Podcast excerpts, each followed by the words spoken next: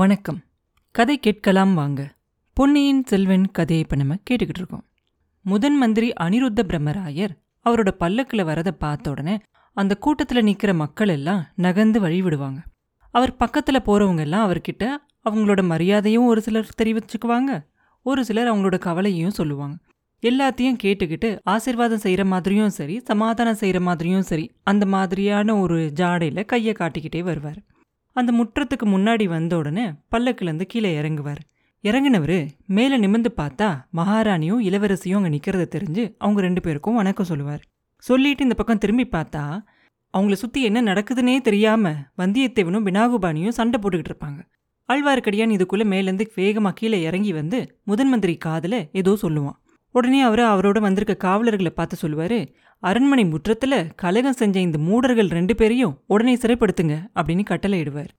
அந்த காவலர்களோட சேர்ந்து ஆழ்வார்க்கடியானும் கூட்டத்தை தள்ளிக்கிட்டு முன்னாடி போய் நிற்பான். சண்டை போட்ட ரெண்டு பேரையும் கைது செஞ்சு கூட்டிகிட்டு போவாங்க.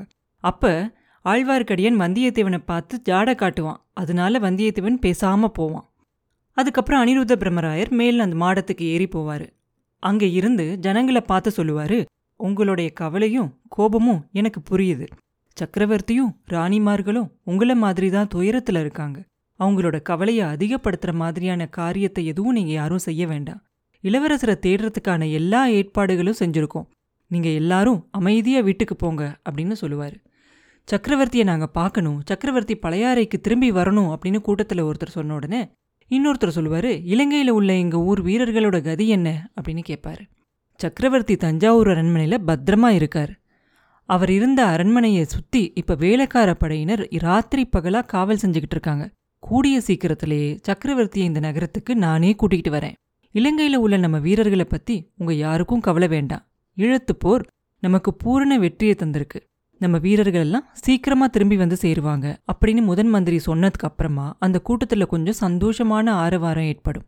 சுந்தர சோழரையும் அன்பில் பிரம்மராயரையும் வாழ்த்திக்கிட்டே அந்த ஜனங்கள்லாம் திரும்பி போயிடுவாங்க. முதன் மந்திரி பெரிய மகாராணியை பார்த்து சொல்லுவாங்க, தேவி உங்ககிட்ட ரொம்ப முக்கியமான விஷயங்களை பற்றி நான் பேசணும், அரண்மனைக்குள்ளே போகலாமா அப்படின்னு சொல்லுவார். சொல்லிட்டு இளவரசியை பார்த்து சொல்லுவார், அம்மா உங்ககிட்ட அப்புறம் வரேன் அப்படின்னு சொல்லுவார். உடனே குந்தவையும் அவளோட மாளிகைக்கு போக ஆரம்பிப்பான். ஆனால் அவன் மனசில் இப்போ ஒரு மாதிரியான கவலையாக இருக்கும். சோழ சாம்ராஜ்யத்தில் யாராவது ஒருத்தர் மேலே குந்தவைக்கு பயம் அப்படின்னு சொன்னால் அது முதன் மந்திரி அனிருத்தர்கிட்ட மட்டும்தான். கழுகு பார்வையுள்ள மனிதர் அவர். அவர் கண்ணால் பார்க்குறத விட எதிரில் நிற்கிறவங்களோட மனசுக்குள்ள வரைக்கும் உள்ளே பூந்து என்ன இருக்குங்கிற வரைக்கும் கண்டுபிடிச்சிடுவார். எது வரைக்கும் அவருக்கு தெரியும், எதெல்லாம் அவருக்கு தெரியாது, என்ன சொல்லணும் அவர்கிட்ட, என்ன சொல்லக்கூடாது அப்படிங்கிறதெல்லாம் பற்றி யோசிச்சுக்கிட்டே குந்தவை போவா. வானர்குல வீரனையும் பினாகுபாணியையும் சேர்த்து அவர் சிறைப்படுத்த சொல்லி கட்டளை செஞ்சது இளவரசிக்கு ஒரே ஆத்திரமாக இருக்கும். அதை வெளியே காட்டிக்கவும் முடியாது. அவ்வளோ பெரிய கூட்டத்துக்கு முன்னாடி வந்தியத்தேவனுக்காக பேசவும் முடியாது. என்கிட்ட பின்னாடி வரப்போறாராமே, வரட்டும் ஒரு கை பார்த்துடுறேன் அப்படின்னு மனசுக்குள்ளேயே சொல்லிக்கிட்டு அவங்களோட அந்தப்புறத்தை நோக்கி நடந்து போவாங்க. செம்பியன் மாதேவி மேலே எல்லாருக்குமே சோழ நாட்டில் நிறைய மரியாதை உண்டு. அன்பில் பிரம்மராயரும் அதே மாதிரி தான். ஆனால் இன்னைக்கு அந்த மூதாட்டி ஏதோ ஒரு விதமான பயத்தோடையே நடந்துக்கிட்டு போனாங்க. அனிருத்ரர் உட்கார்ந்ததுக்கு அப்புறமா தான் அவங்களோட ஆசனத்தில் அவங்க உட்கார்ந்தாங்களே. ஐயா, கொஞ்ச நாளாகவே என் தலைமையில் இடி விழுகிற மாதிரியான செய்திகளை தான் எல்லாரும் சொல்லிக்கிட்டு இருக்காங்க. நீங்களும் அந்த மாதிரி ஏதாவது ஒரு செய்தியை கொண்டு வந்திருக்கீங்களா என்ன? இல்லை எனக்கு ஏதாவது ஆறுதலான வார்த்தையை சொல்ல போகிறீங்களா அப்படின்னு கேட்பாங்க. அம்மணி மன்னிச்சுக்கங்க, உங்கள் கேள்விக்கு என்னால் பதில் சொல்ல முடியாது. நான் கொண்டு வந்திருக்க செய்தியை நீங்கள் எப்படி ஏற்றுக்கிறீங்க அப்படிங்கிறத பொறுத்தது அப்படின்னு அவரோட தந்திரமான பதிலாக சொல்லுவார் மந்திரி. பொன்னியின் செல்வனை பற்றின செய்திகளெல்லாம் உண்மைதானா ஐயா? என்னால் நம்பவே முடியலையே. அருள்மொழிவர்மனை பற்றி நம்ம என்னெல்லாம் கனவு கண்டுக்கிட்டு இருந்தோம், எப்படியெல்லாம் நம்பிக்கிட்டு இருந்தோம். இந்த உலகத்தையே ஒரு குடை நிலையில் ஆள பிறந்தவன் அப்படின்னு நம்ம எத்தனை தடவை பேசிக்கிட்டு இருந்திருக்கோம் அப்படின்னு அவங்க சொன்ன உடனே, பெருமாட்டி ஜோசியர்கள் அந்த மாதிரி சொன்னதான் நீங்கள் என்கிட்ட சொன்னது உண்மைதான். நான் அதை உங்ககிட்ட மறுத்தும் பேசலை, ஒத்துக்கிட்டும் பேசலையே அப்படின்னு அவர் சொன்ன உடனே, அது போகட்டும், இப்போ சொல்லுங்க, பொன்னியின் செல்வனை சமுத்திரராஜன் கொள்ளை கொண்டுகிட்டு போனது நிச்சயமா அப்படின்னு கேட்பாங்க. நிச்சயம் அப்படின்னு யார் சொல்ல முடியும் தாயே? அந்த மாதிரி செய்தி நாடு நகரமெல்லாம் பரவி இருக்கிறது என்னமோ நிச்சயம்தான் அப்படின்னு அவர் சொன்ன உடனே, அது உண்மை அப்படின்னா இந்த சோழ நாட்டோட கதி என்ன, எப்பேற்பட்ட விபரீதங்களெல்லாம் ஏற்படும் அப்படின்னு அவங்க கேட்பாங்க. விபரீதங்கள் அது உண்மை அப்படின்னு ஏற்படுற வரைக்கும் காத்திருக்க போகிறதில்ல அப்படின்னு எனக்கு தோணுது அப்படின்னு அவர் சொன்ன உடனே, ஆமா ஆமா, விபரீதம் நேர்றதுக்கு முன்னாடி வதந்தியே போதுமானதுதான். இந்த பழையாறை நகர மக்கள் எவ்வளோ ஆத்திரமா இவ்வளோ திரளா வந்து அரண்மனைக்குள்ள வந்ததை இதுவரைக்கும் நான் பார்த்ததே இல்லை அப்படின்னு செம்பியன் மாதேவி சொல்லுவோன்னு, பழையாறையில மட்டும்தான் இப்படி நடந்துருச்சு அப்படின்னு நினைக்க வேண்டாம். தஞ்சாவூர் நகரத்துல நேத்திக்கு அல்லூல் கல்லூலம் ஆயிருச்சு. மக்கள் எல்லாம் அரண்மனைக்குள்ள புகுந்து சக்கரவர்த்தி கிட்ட போய் பேசணும் அப்படின்னு வந்துட்டாங்க. கோட்டைக்குள்ளற கூட்டம் கூட்டமா அவ்வளோ மக்களும் காவல் எல்லாத்தையும் உடைச்சிக்கிட்டு உள்ளே வந்துட்டாங்க. பழுவேட்டரர்களோட அரண்மனைக்குள்ள போய் அவங்கள உண்டு இல்லைன்னு ஆக்கணும்னு சொல்லி நிறைய பேர் வந்து நிறைய ரகலை பண்ணிக்கிட்டு இருந்தாங்க. அவங்களெல்லாம் எப்படி கலைக்கிறதுன்னு தெரியாம மதங்கொண்ட யானையை வச்சு விரட்ட வேண்டியதாயிருச்சு அப்படின்னு அனிருத்தர் சொன்ன உடனே, ஐயோ இது என்ன விபரீதம், இப்படி பயங்கரமான செய்தியெல்லாம் கொண்டு வந்திருக்கீங்களே அப்படின்னு கேட்பாங்க.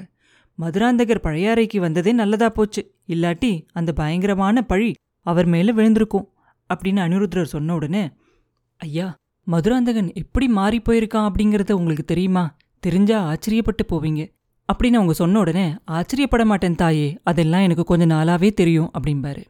தெரிஞ்சிருந்துமா அவனோட மனசை மாத்துறதுக்கு நீங்கள் எந்த முயற்சியும் செய்யலை, இப்பயாவது ஏதாவது யோசனை சொல்லி உதவி செய்யுங்களேன் அப்படின்னு கேட்பாங்க.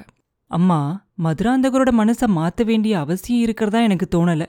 அவரோட கட்சிக்கு ஆதரிச்சு பேசுறதுக்காக தான் நான் உங்ககிட்ட வந்திருக்கேன். மதுராந்தகர் இந்த சோழ சிங்காசனம் அவருக்கு உரியது அப்படின்னு நினைக்கிறாரு. சக்கரவர்த்திக்கு அப்புறம் அவர் தான் இந்த ராஜ்யத்தை ஆளணும் அப்படின்னு ஆசைப்படுறாரு. அது நியாயமான ஆசை, அது அவர் மனசுலையும் நல்லா வேரூன்றி இருக்கு. அதை தடுக்க முயற்சி செய்யறதுனால சோழ ராஜ்யத்துக்கு நன்மை ஏற்படாது, அதை நிறைவேற்றி வைக்கிறது தான் நல்லது அப்படின்னு சொல்லுவார் அனிருத்தர். ஐயோ இது என்ன வார்த்தை, நீங்கள் கூடவா சோழ சக்கரவர்த்திக்கு துரோகம் செய்கிறீங்க, இது என்ன விபரீத காலம் அப்படின்னு கேட்பாங்க. பெருமாட்டி, சக்கரவர்த்திக்கு துரோகம் செய்யணும் அப்படின்னு நான் கனவுலையும் நினைக்க மாட்டேன். இப்போ கூட அவர் சொல்லி தான் நான் உங்களை பார்க்க வந்திருக்கேன். இந்த செய்தி எல்லாத்தையும் அவர் தான் உங்ககிட்ட சொல்ல சொன்னார். அவருக்கு அப்புறமா மதுராந்தகர் தான் சிங்காதனம் ஏறணும் அப்படின்னு அவர் விரும்புகிறாரு. பழுவேட்டரர்கள் அதுக்காக சதி செஞ்சுக்கிட்டு இருக்காங்க. ஆனால் சக்கரவர்த்தி இருக்கும்போதே மதுராந்தகருக்கு முடிசூட்டிடணும் அப்படின்னு அவர் விரும்புகிறாரு.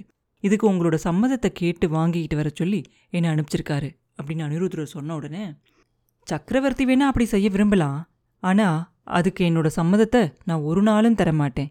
என்னோட கணவர் என்கிட்ட என்ன சொல்லிட்டு போயிருக்காரோ அதைத்தான் நான் செய்வேனே தவிர அதுக்கு நேர்மாறாக எந்த ஒரு விஷயத்தையும் நான் செய்ய மாட்டேன். கல்வியிலேயே ரொம்ப சிறந்து விளங்குற அமைச்சரே, சக்கரவர்த்தியே சொன்னாலும் கூட நீங்கள் எப்படி இந்த மாதிரி தப்பான காரியத்தை என்கிட்ட வந்து சொல்ல வந்தீங்க? சோழ சிங்காசனத்தோட உரிமையை பற்றி உங்களுக்கும் எனக்கும் மட்டும் தெரிஞ்ச சில உண்மைகள் இருக்குது அப்படிங்கிறத நீங்கள் அடியோடு மறந்துட்டீங்களா என்ன அப்படின்னு கேட்பாங்க. அம்மணி, நான் எதையும் மறக்கலை. உங்களுக்கு தெரியாத சில உண்மைகளும் எனக்கு தெரியும். அதனாலேயே சக்கரவர்த்திக்கு தூதனாக நான் உங்ககிட்ட வந்திருக்கேன் அப்படின்னு சொல்லுவார். ஐயா, உங்களோட அறிவு திறமையும் ராஜதந்திரமும் இந்த உலகத்துக்கே தெரியும், அதை என்கிட்ட காட்ட வேண்டாம் அப்படின்னு சொல்லுவாங்க.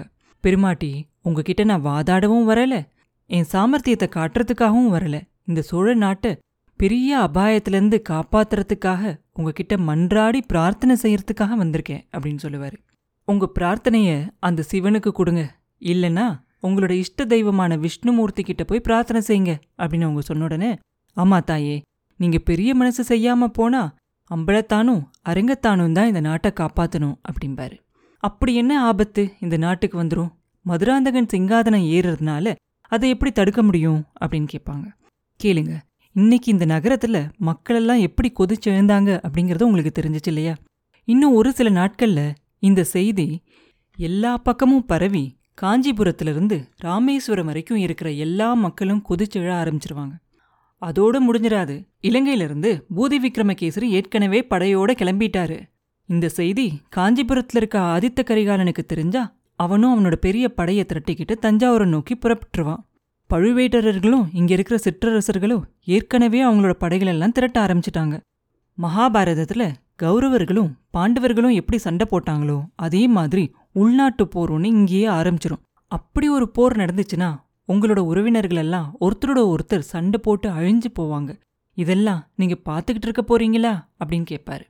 ஐயா, அறிவில் சிறந்த முதல் மந்திரியே, எனக்கு உற்றார் உறவினர் அப்படின்னு யாரும் இல்லை. மேற்கே மலைநாட்டில் அவதரித்த சங்கரர் ஒரு பாட்டு சொல்லியிருக்கார். அதில் என்ன சொல்லியிருப்பார் தெரியுமா?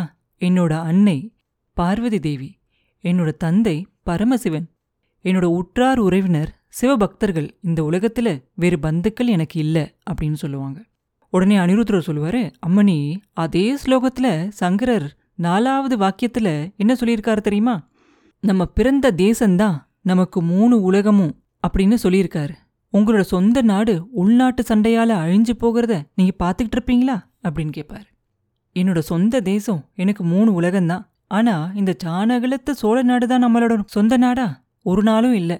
வடக்கே கைலாயங்கிரி வரையில் உள்ள நாடு என்னோட நாடு.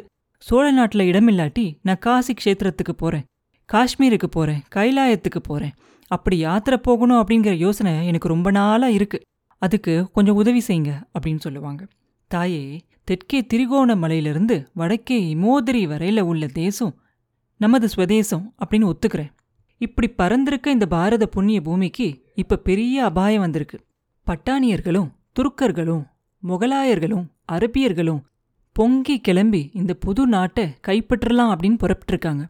1000 வருஷத்துக்கு முன்னாடி யவனர்களும் ஹூனர்களும் படையெடுத்து வந்தது மாதிரி இந்த புது மதத்தை சேர்ந்தவங்களும் இப்போ அணி அணியாக இந்த நாட்டு மேலே படையெடுத்து புறப்பட்டு வந்துக்கிட்டு இருக்காங்க.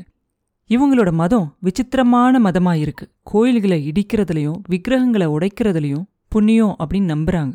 அம்மணி, இவங்களை தடுத்து நிறுத்தக்கூடிய பெரிய அரசர்கள் யாரும் இப்போ வடநாட்டில் இல்லை. சோழ நாட்டு வீரர்கள் கங்கை நதி வரைக்கும் அதையும் தாண்டி இமயமலை வரைக்கும் போய் பெரிய பாரத சாம்ராஜ்யத்தை சாபிக்க போகிறாங்க அப்படின்னு, கோயில்களை இடிக்கிற கூட்டங்களை தடுத்து நிறுத்த போகிறாங்க அப்படின்னும் நான் நிறைய கனவு கண்டுக்கிட்டு வந்தேன். அந்த கனவை நனவாக்க உங்களோட உதவி தேவை. தயவு செஞ்சு உதவி செய்யுங்க. மதுராந்தகருக்கு பட்டங்கட்ட சம்மதிச்சு சோழ நாட்டில் வரப்போகிற இந்த உள்நாட்டு சண்டையிலிருந்து காப்பாற்ற உதவி செய்யுங்க அப்படின்னு கேட்பார் அனிருத்தர். இதை கேட்ட செம்பியன் மாதேவி கொஞ்ச நேரம் யோசனை செஞ்சுட்டு சொல்லுவாங்க, ஐயா, ஏதேதோ சொல்லி என் மனசை கலங்க வைக்கிறீங்க. இந்த புண்ணிய பாரத பூமிக்கு அப்படி ஒரு பெரிய ஆபத்து வரதா இருந்தா அதை சர்வேஸ்வரன் பார்த்து தடுக்கணுமே தவிர என்னால் என்ன செய்ய முடியும்? என்னோட கணவர் இறைவனோட அடியை சேரும்போது என்கிட்ட சொல்லிட்டு போனதை ஒரு நாளும் நான் மறக்க மாட்டேன். அதுக்கு விரோதமான காரியம் எதையும் நான் செய்ய மாட்டேன் அப்படின்னு சொல்லுவாங்க. அப்படின்னா இது வரைக்கும் உங்களுக்கு தெரியாத ஒரு உண்மையை நான் உங்ககிட்ட சொல்லணும் அப்படின்னு சொல்லுவார் அனிருத்தர். அப்போ மதுராந்தகர் அங்கே தடபுடலாக வேகமாக வந்துடுவார். வந்து, அம்மா, இது என்ன நான் கேள்விப்பட்டது? அருள்மொழிவர்மனை கடல் கொண்டு போயிடுச்சா அப்படின்னு கேட்பாரு. பெருமாட்டி, உங்கள் செல்ல குமாரனுக்கு ஆறுதல் சொல்லுங்க. நான் சொல்ல விரும்பின விஷயத்த இன்னொரு சமயம் பார்த்துக்கலாம் அப்படின்னு சொல்லிட்டு அனிருத்தர் அங்கிருந்து கிளம்புவார். அவர் வாசப்படியை தாண்டின உடனே, இதோ போறாரே, இவர் தான் என்னோட முதல் எதிரி. நான் இங்கே இருக்கும்போதே உங்களுக்கு துர்போதனையெல்லாம் செய்கிறாரே அப்படின்னு இளவரசர் மதுராந்தகர் சொன்னது அனிருத்தரோட காதலையும் விழுகும். அப்புறம் என்ன நடந்துச்சு அப்படிங்கிறத அடுத்த பதிவில் பார்ப்போம். மீண்டும் உங்களை அடுத்த பதிவில் சந்திக்கும் வரை உங்களிடமிருந்து விடைபெறுவது உண்ணாமலே பாபு. நன்றி.